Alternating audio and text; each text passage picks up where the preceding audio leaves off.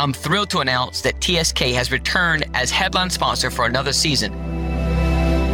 We all see that the world of work has changed. We've seen a true workplace revolution in the last few years. The line between work and life is blurred.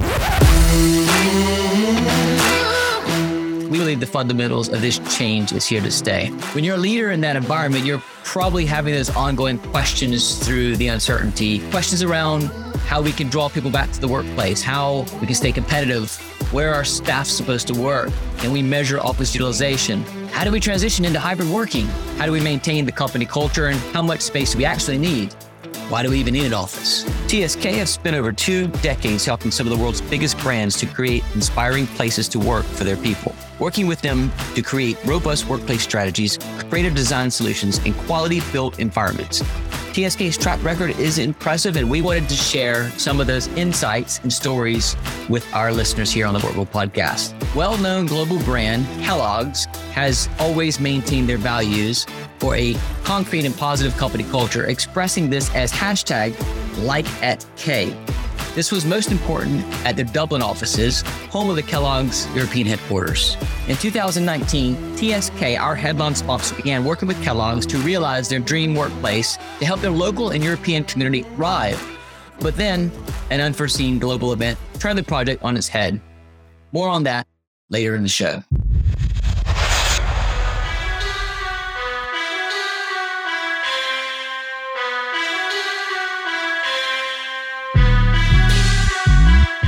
Welcome back to the Workable podcast, where we chat with the leaders in commercial real estate to answer all questions space as a service. This podcast is for anyone involved in commercial real estate in any way. If you're an investor, fund manager, developer, property manager, agent, or broker, be sure to subscribe so you don't miss an episode. I'm your host, Caleb Parker, and this is episode three of season eight, sponsored by TSK. One of the reasons we launched the Workable podcast was to help our landlord clients understand the why, what, and how space as a service can improve the leasing strategy of their portfolios. My team and I have analyzed and created business plans for hundreds of assets, many of which we end up operating too. I've been encouraged to see the broker community lean into Flex in recent years and want to shine a light on the folks I believe are working hard to share best practice like we do on this show. So I'm thrilled to see Savills backing the Space as a Service movement and delighted to share this interview with the leaders of their Flex advisory platform, Workthere. In this episode, Cal Lee and Jack Williamson join me in our podcast studio at Exchange at 22 Bishopsgate to drill down into the details of why, what, how landlords should be thinking about spaces and service. Get ready to write notes because we get into a lot of details, including footprint size, spatial allocations, the key points of accommodating a flex business plan, when landlords should partner or do it yourself, DIY, how to address building valuation and, of course, brand considerations. Workthere just released their FlexMark 3.0, and we discussed some of the key findings from their data backed research, such as the top five requested features of a flex space. Side note, Jack and I recently shared the stage at the Co-working London conference, and I got to give him another shout out like I did from that stage on his super cool wardrobe. As always, if you have any questions or feedback or topics you want covered, hit me up on Twitter. I'm at Caleb underscore Parker or DM me on LinkedIn.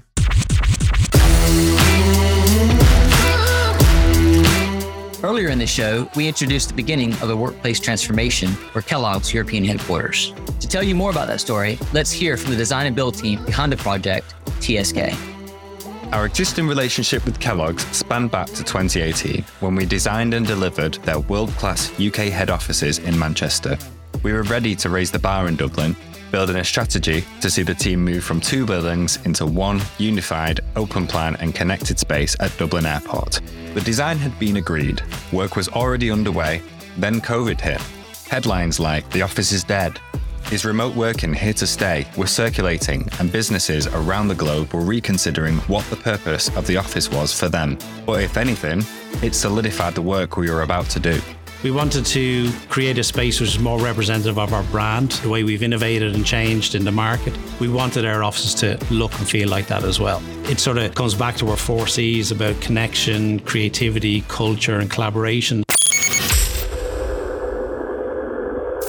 Cal Lee is the founder and global head of Workthere. Workthere is a search and advisory platform for businesses seeking flexible workspace. Workthere was launched in 2017 in the UK and is part of international real estate advisor Savills. It has since launched in 11 other countries where they have teams in the US, across Europe, including Spain and in Asia, India, and Singapore. In the last 24 months, Workthere has also evolved to include landlord and operator services, helping both to scale their flexible workspace platforms. Jack Williamson is head of Workthere UK and runs the brokers team as well as leading the Workthere landlord consultancy side of the business. Workthere generates a huge amount of data and insight, which powers both the customer and landlord advisory businesses and allows clients to make data driven decisions to ensure they are receiving best in class advice at any one point in time. Welcome to the Workable Podcast, guys. Thank you for having us, Caleb. Yeah, thank you, Caleb. Uh, it's brilliant. I know uh, my colleagues have worked with you guys for, for some time over the past couple years, and probably maybe I'm working on some stuff right now that I won't talk about.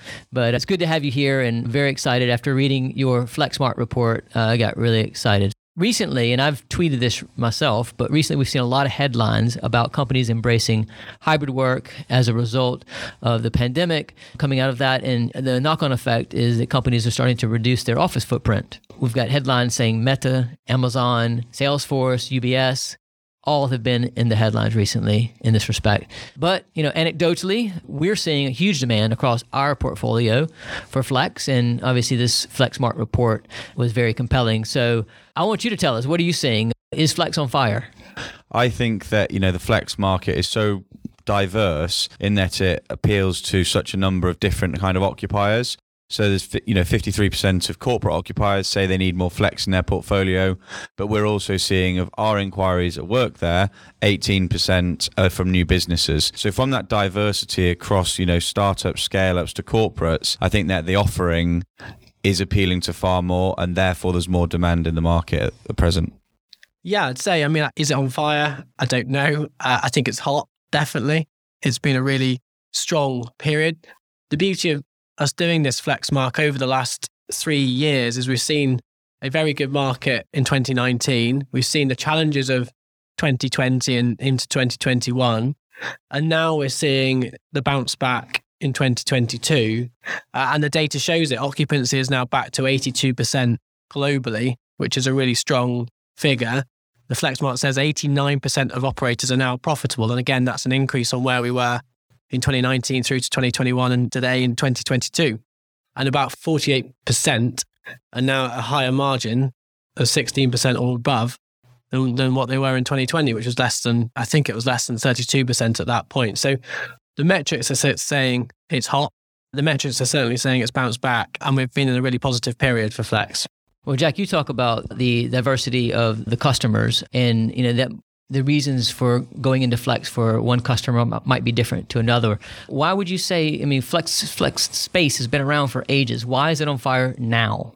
I think the reason why demand is increasing is due to the diversity of you know the flex offering you know it's not just a homogenous product there are vast amounts of different products out there and i think hybrid working has come about increasingly due to the pandemic it's not new from the pandemic.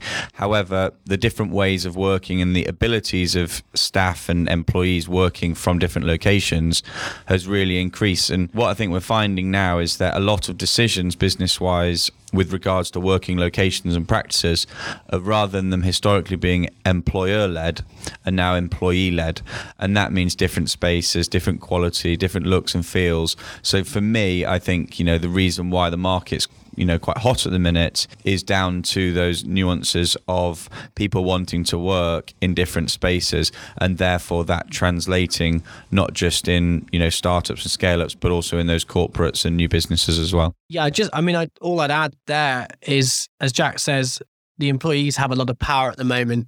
And certainly when we talk to our corporate clients and when our occupier services team to their, talk to their corporate clients power that employees have is making it more and more difficult to make decisions longer term and therefore, that lends itself fundamentally to flex because it's something you can pick up in a week or two weeks, whatever it might be, in taking a new space. So, from a decision making perspective, I think it, it's come out strong because it's helped corporates adjust some of their real estate strategy, whereas it's been harder for them to make those longer term decisions about what they do with that power.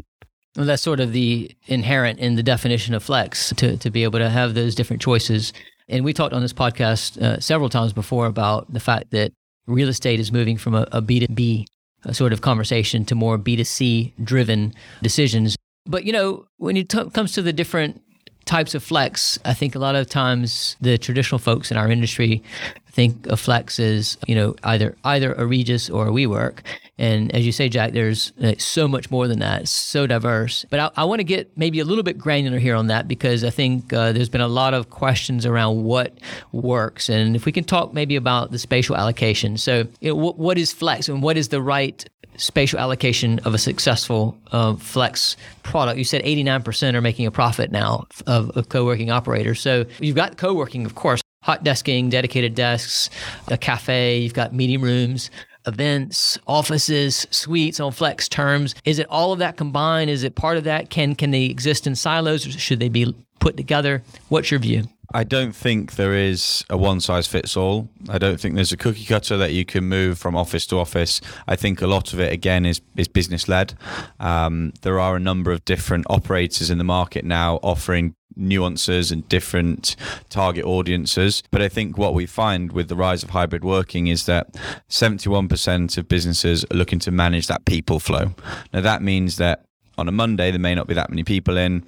Tuesday, Wednesday, there might be, you know, everyone is in or once a month everyone is in friday might be quiet again so it's about how that space is managed and curated and having versatile spaces so something that may be all day every day a cafe breakout area might double up as an auditorium or an all hands area where it's needed to or meeting rooms may have bifold doors that can open up into boardrooms so it's all about the use of those spaces and having that, you know, versatility and agility within the space. And then 52% of when we undertook our last survey wanted high quality office spaces and tech enabled spaces. Therefore, it's not just, as you call it, you know, the hardware of the physical, where's a seat, where's a meeting room, where's a private office. It's all about those other areas to allow you to work in various locations. So I don't think, in answer to your question, there is a formula for how many meeting rooms need to be in this space, how many desks, you know, per square foot, etc. It's more about having the versatility and the agility to meet changing criteria of various different occupiers, as well as having the different diverse level of offerings across the flex market. Yeah, no, I can attest to that. And just anecdotally on my end, you know, we're sitting here today in the exchange at 22 Bishopsgate. We did a lot of thinking when we designed this space about how people want to work coming out of the pandemic. And I think people got used to working from home and some people love it, some people hate it. But the fact is, there are certain comforts of working from home. And so we wanted to bring some of those in uh, and, and, and give that um, work setting for people to, to choose to work from, but also be able to move around. And I think it's important that you have that diversity and flexibility within the space. And I think it's really interesting here, and thank you for showing us around. We know that, and the data always says that where most operators make their money from is the private space, because that's the contracted income. That's your six, 12 month deals of 5, 10, 200 desks. It's really interesting here that effectively you have no private space, it's meeting room space, it's open space. To your point, all focused around I guess that new world of work hybrid and trying to bring people together. So I'm really fascinated to see how that works and plays out. Yeah, it's it's it is fascinating to see, and we're learning. And I can't say that I have all the answers right now. We've been open here for a few months now, and to see the different types of uses is fascinating to me. We have a, a well-being startup that comes in once a week. We have another company that has subscribed to five reserved seats every day. They have 80 people though that can that can book those five seats. So it's just fascinating the range and diversity that we're that we're seeing. But yeah, okay. So there's this clear demand for new types of space to accommodate new types of working, but it feels often in a lot of the conversations that, that I've had uh, with folks in the industry, whether it be in person like this or online, we kind of want things to go back to the way they used to be and we're not embracing these these new ways of working. We're not embracing flexibility. But if that's the case, then there will be a clear gap between supply and demand. There is a clear gap between supply and demand, in my opinion. So I want your opinion on this. Do you think every landlord should be adding flex as a leasing strategy to their portfolio? I don't think necessarily we'll see every landlord go and create their own flex space because every landlord is slightly different. You've got lots of different business structures out there, lots of different return profiles out there. I think there's definitely a general acceptance that they need to do more. We interviewed, we've got another survey coming out where we interview all of our landlord clients within Savills, and I think 57% of them said flex space is either very important, important, or it's a nice to have. So there's clearly an acknowledgement, and I think something like 72% said they expect their tenants to demand it. But within that, you've clearly got a mismatch because more tenants potentially demanding it than landlords are providing it. To your point, Caleb, there could be a supply imbalance. However, not every landlord is set up to go and provide it. We've seen some go and do it well. We've seen some do it less well. And so it's going to be looking at it on a case by case basis and situation basis, location basis. What do you need from that real estate? Does FlexSpace complement your wider offer? It's not always the case, but I think more and more we will see it as a, as a really important part of that broader offer to their potential customers, be them big corporates, be them small and startups, to um, to help liven the space, to help bring people together, all the you know positive things we know that FlexSpace can go and do. So I think we'll definitely see more landlords do it. We'll also see lots more landlords partner, and we'll still see some landlords not do it. Yeah, and I, I think just building on that last point from Cal, it's about the choice for landlords. They still have the choice of undertaking a lease with a provider. They still have the choice of a management agreement, which can be structured many different ways. And they also have the option of running something themselves or something in between. So I think, you know, either on a building by building or a business by business case, they have the optionality of how they want to deliver that flex space within a single building or a wider portfolio. So I think there is still a catching up piece. I think the piece that is probably integral is going to be the sort of hospitality led approach and ensuring that the high quality of space that's being delivered is also being matched with that demand from the occupiers for that hospitality led approach. So I, I, think for landlords, they've got a lot of choice and, you know, they hold a lot of the cards with regards to that because they hold a lot of the upcoming supply. The next five years will be really interesting because as we mature as a sector and as Jack says, more landlords enter, I think in that survey I referenced, 22% are planning or, or, or would like to go and deliver their own space. And certainly there's landlords we've spoken to where they're quite happy to make mistakes. They're quite happy to go on that learning journey because they recognize that this could be 20, 30% of their portfolio long term. And so understanding fundamentally how it works, how they should deliver it, what the customer wants, and effectively getting their hands dirty, they're happy to do. And going to the point before, that won't be for all. Some will want to partner and leverage the expertise that, that you guys and lots of other operators are able to bring. Well, this is one of the reasons we set this podcast up is to share sort of best practice and the, the folks that are that are out there doing this. Um, w- what are they learning? So uh, I'm glad you guys are joining today and, and having and sharing your insights. I want to sort of dive in in a moment to the choices that you refer to that landlords have. But before we do, I want to ask your thoughts on putting aside how they do it, but for those landlords who want to do it, but maybe the cycle they're in, the the asset, the business plan they're in, didn't account for doing it but they realize they have to do it now, in, otherwise they have a risky asset. What do you advise them to do?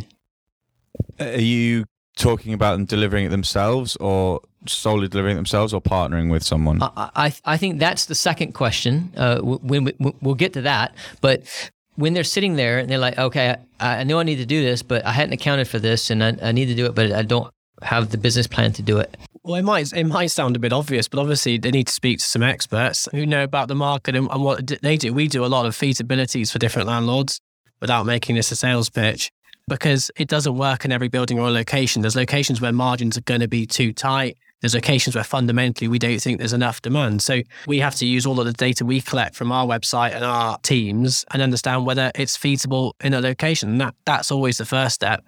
And then to your point, you look at the options. What routes are available? Do we, as you say, go and deliver it ourselves? What type of product do we want to create? Or do we go and partner with another operator? And, and again, what type of product suits that local market? What do we want to go and create?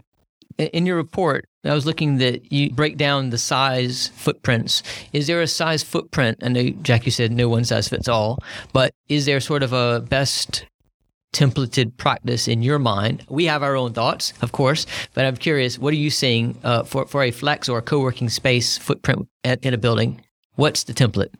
What size? 20,000 square feet? It, it feels to me, and Cal may have a different view, and it'd be interesting to see what your thoughts are as well, Caleb.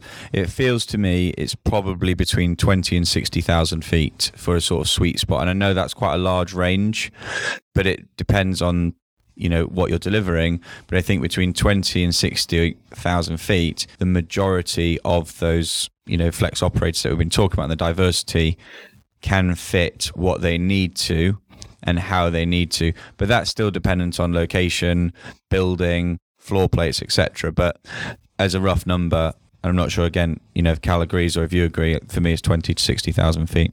Yeah, I'd probably lower the barrier to entry slightly. I'd say 15 is probably your earliest sweet spot.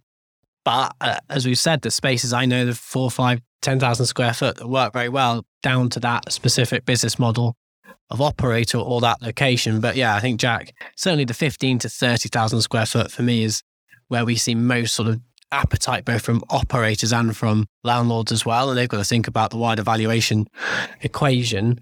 Uh, but there's also operators there who minimum will only take 50,000 square feet or even more. So um, there's a few nuances, but yeah, that seems to be the sweet spot. Yeah, cer- certainly nuances. And, you know, I'll say historically in, in all the plans that we've modeled previously 20000 square feet is sort of where the sweet spot begins there are the 15000 square foot edge cases but on this season we have an episode where an operator in the states is taking former retail spaces and less than 7,000 square feet, even as low as 3,000 square feet. And they figured out how to make it profitable. So I'm offline trying to dive into that and understand it. But um, yeah, so I think, like you say, to deliver the diversity of, of workspaces and, and offerings to, to create a, a, a community and to get the economies of scale, that 20,000 square foot seems to be the sweet spot. But that brings up my next big question for you valuations. And you know, the, the, it seems like the the banks, the lenders, the valuers aren't really looking kindly on flex space still, even though it's in high demand. How are you dealing with that with your clients? Look, there's clearly a, an education journey and a bit of a, a knowledge gap. But I think, you know, certainly we've had positive conversations in the last two months with different banks who have appetite to understand it in much more detail. They accepted that this isn't a fad, this isn't something that's going to come and go they recognize that it's something that is very much here to stay and will be part of real estate portfolios going forward. And so, in their words, they said, you know, we've, we've got to get to under the bonnet of it. We've got to really understand how these work, how management agreements work, how different structures go and work. So, I think that's a really positive step. We're clearly a long way because that's only, you know, a handful of banks. With, there's lots of different banks out there. But the valuation piece hasn't really been in any way resolved yeah, the operators or owner operators have different views versus, as you say, some of the lenders and some of the valuers. But we need to go on this journey. I think core to that is data and data giving all those people confidence in how these assets perform, confidence that you might be signing six month licenses or 12 month licenses, but effectively, like student or like hotels, these sectors maintain, and to our FlexMark, 82% or even better occupancy. So that income is more secure than it might appear on paper. And I think what we've got to get better at as a sector is how we illustrate that, how we show all these different institutions the the resilience of our sector and how it works. And you know, we've seen that with hotels now over a number of years. The management agreements are not new. How you value hotels is certainly not new and there's a lot of acceptance there that a big brand goes in and they'll be able to sell that space and fill that space at a, at a bed rate that's respectable. And I think we're on a bit of a journey as a sector, but it will take a bit more time. But it feels like we're beginning to do the right things and have the right conversations. Well, it's encouraging to hear that there are some banks leaning into this. If this is going to be such a significant part of the market, then we need more banks leaning into it. And, you know, we're certainly talking to some that are finally looking favorable on this, but we need more. So going down the conversation back to okay, now they figured out how do they do it? You know, do they do it themselves? Do they look to lease and find the best, you know, partner to take a lease? Or do they partner and share the risk and the upside? I have my opinions, of course, but I would love to hear from you how you guide that conversation and help that client understand what the right path is. So Workthere and at Savills, you know, we advise with the data we generate a lot of landlords, and you know, part of this adv- advice is we need to understand what their core drivers are, and whether that's you know exiting a building, whether it's long-term income, as Cal said, th- there are many different drivers. So first of all, it's understanding what those drivers are. Then it's looking into what assets they have what how they're laid out, where they're located, and then it's working through what their appetite is. And the, the, the three choices really are running something themselves, a lease with an operator, or a management agreement. Now, leases with operators aren't necessarily the most common at the minute, and there aren't that many operators that are looking to take a straight lease. So the choices are kind of reduced to do you want to deliver something yourself and run it yourself, which then becomes an operational business, and that and you know entails as things like the hospitality-led approach. Landlords are very capable of delivering buildings. They're very capable of delivering great quality, fully fitted space. So it's ensuring that they have the wants and the capability and the team in place to implement the operational side of it. So that's one choice that needs to be looked at. And then the second, you know, more popular choice in some ways at times is the management agreement because as you pointed out there's a share with a partnership there's a share on that profit. They have some say over what's you know coming in rather than a straight lease. So it, it kind of depends or totally depends on the landlord themselves and we go through that process and handhold on that process but then it boils down to what do they want? And not every landlord is going to want to develop their own brand because they're developers they're real estate developers they're not an operational business so therefore the partnership model works well because they're sharing on that upside as well as having a brand that they've chosen to partner with and curate Considering what we talked about with valuations, if the exit plan is three to five years to an institutional, but you've got a lot of that revenue, a percentage of that revenue in flex, how do you accommodate that? How do you account for that in that business plan with the three to five year exit? So I think it's all about the upfront DD, you know, a landlord's doing, who they're partnering with, what their track record is, what the returns are, and we're there to interrogate those returns and ensure that we think what's being offered on that revenue share and that deliverability of the space as well as pricing is all realistic and we're offsetting that with our data. So i think that's the key point number one is who they're partnering with and how it's structured. The key point number two is giving whoever they're partnering with the best opportunity for success you know and that is you know working with them to both of an end goal. And then the third point is what Cal was saying. It's about the market catching up. You know, management agreements are not a new thing. So it's about how do we educate as an industry the investors or future investors or banks on flex as a space on that management agreement model because hotels aren't let at 100%. You know, they're not let on, oh, well, you you have X amount of commitments for X amount of beds. So it's about how do we bring that into the flex market and educating those investors, those future investors. And I think there's a bit of it about size and space take. So if it's under 20% of a building, there's an argument to say that that's an added amenity to the building. And if the net effectives are increased, then that shouldn't really affect evaluation, certainly not negatively. It's then what percent of a building is dedicated to flex that I think may affect it going forwards. So, just before we move away from how to do it, partner versus DIY, because that seems to be the choices, because there might be just one or two people out there that will actually take a lease right now, and we know who those are. The DIY bit. So, Antony Slumbers, our great friend and champion of our industry, some might say coined the term space as a service. He has this piece on are you a chicken or a pig? And he uses an example on chicken and a bacon and egg sandwich. So if you're a chicken or a pig in the bacon and egg sandwich, because the uh, the pig's committed, and the chicken just con- contributed. I don't know if that makes sense to you, but he's saying that if a landlord's not committed, not fully committed to go in the distance and creating that operational business within their um, company to, to build the brand, to do all the marketing around it, and to deliver that hospitality experience, then they should probably just partner. So, are you seeing a lot of landlords that are actually pigs and committed?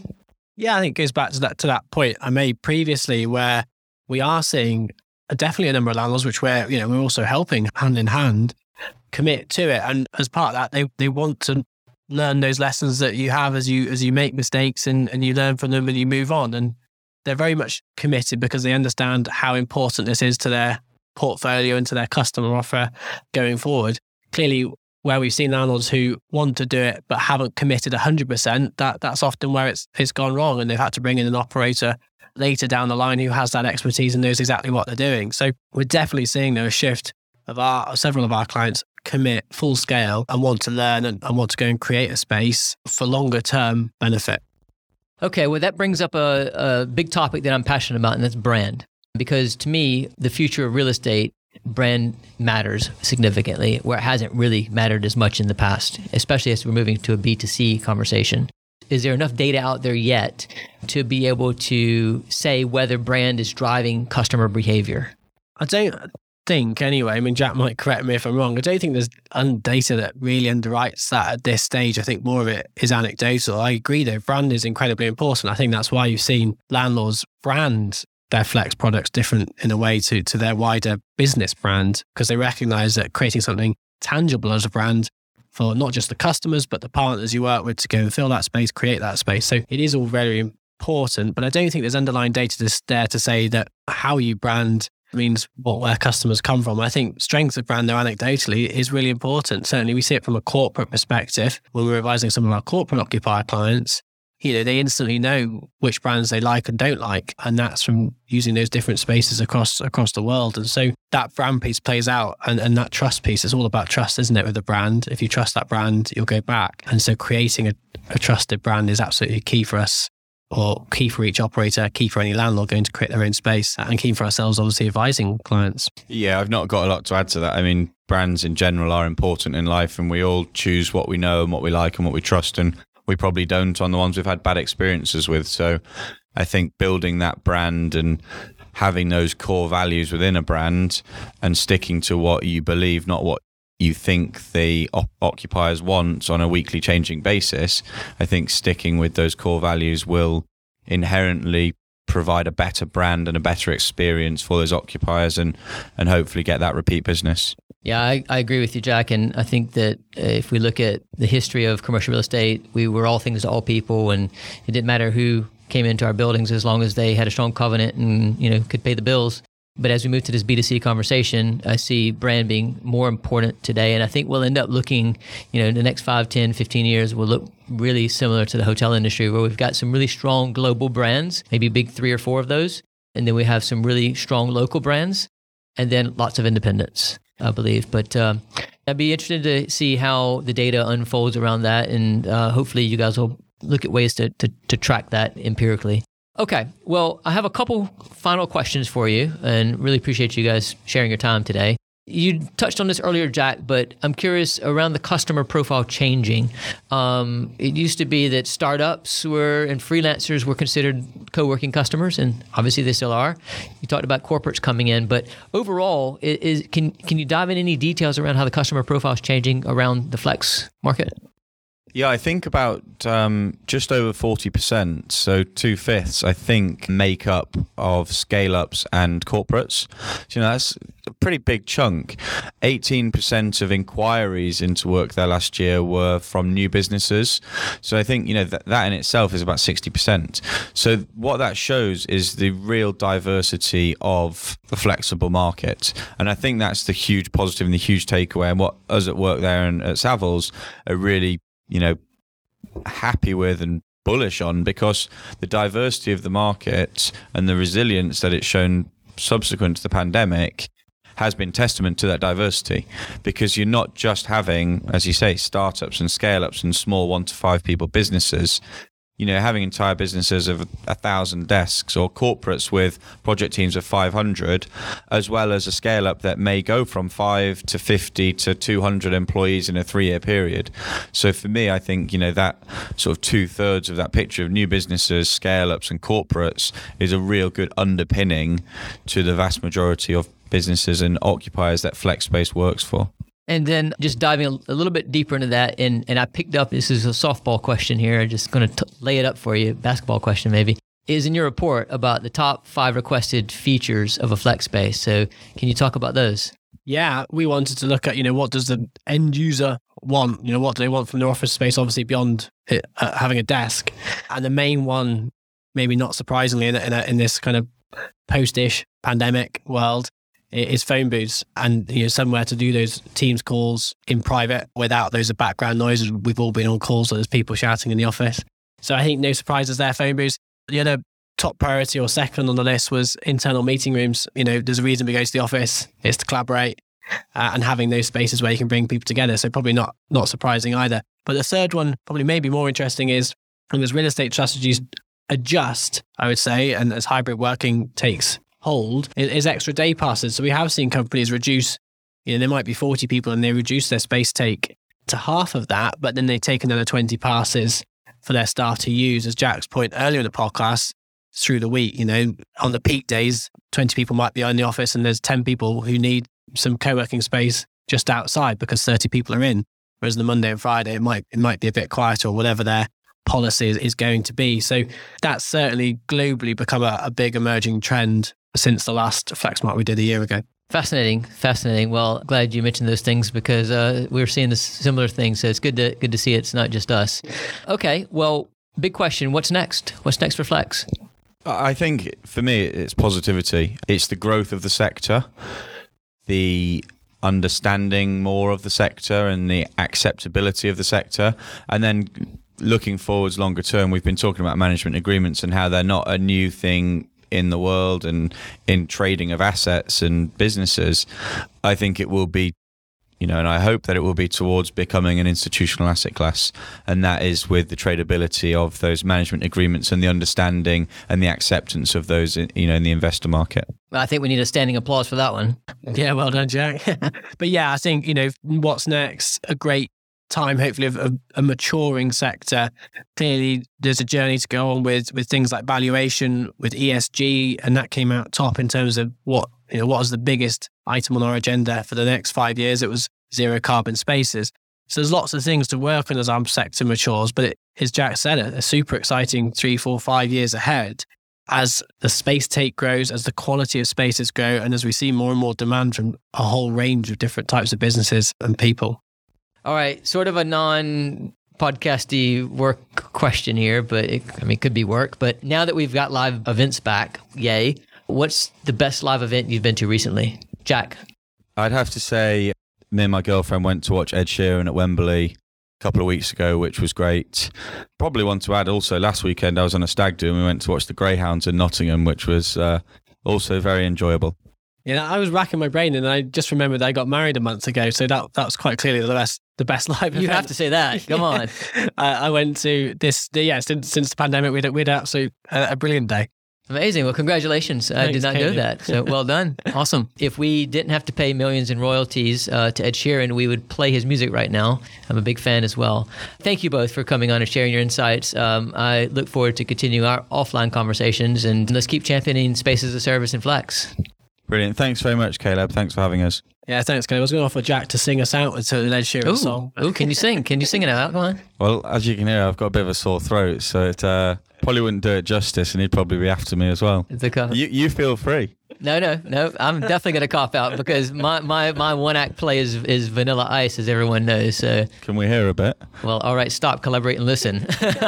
no, um, so I should say, uh, yo man, let's get out of here. Word to your mother to end this. But I'm going to say thank you all for listening today. Be sure to connect with Jack and Cal on LinkedIn. We'll put the links to their profiles in the show notes. Uh, and until next time, take care of yourself. And now, the final break to complete the story of how TSK helped Kellogg's create their workplace of the future.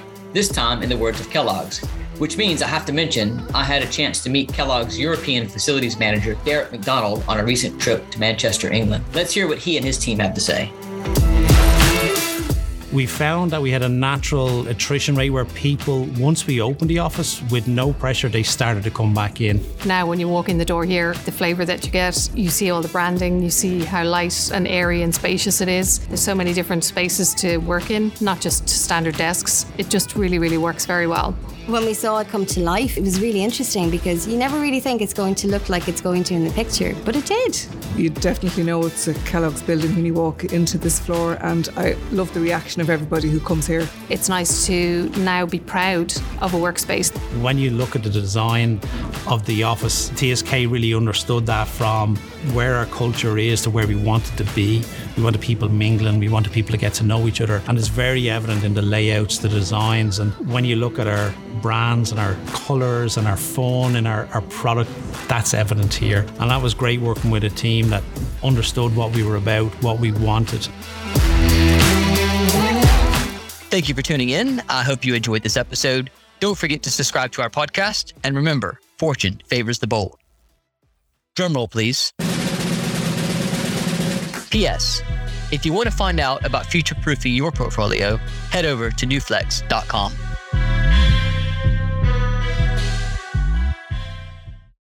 Making a high quality podcast like this one takes a lot of work.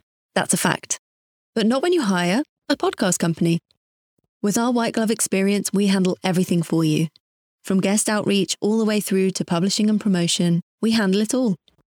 You show up to hold great interviews and build relationships with your guests, and we take care of everything else. Podcasting is not just about the audience. Every podcast interview is the start of a new relationship. With a weekly podcast, you'd build relationships with 52 ideal partners or prospects through your podcast interviews over the next 12 months. Do you believe that 52 new relationships would help grow your business? We do. Contact jason at a podcastcompany.com and let's talk.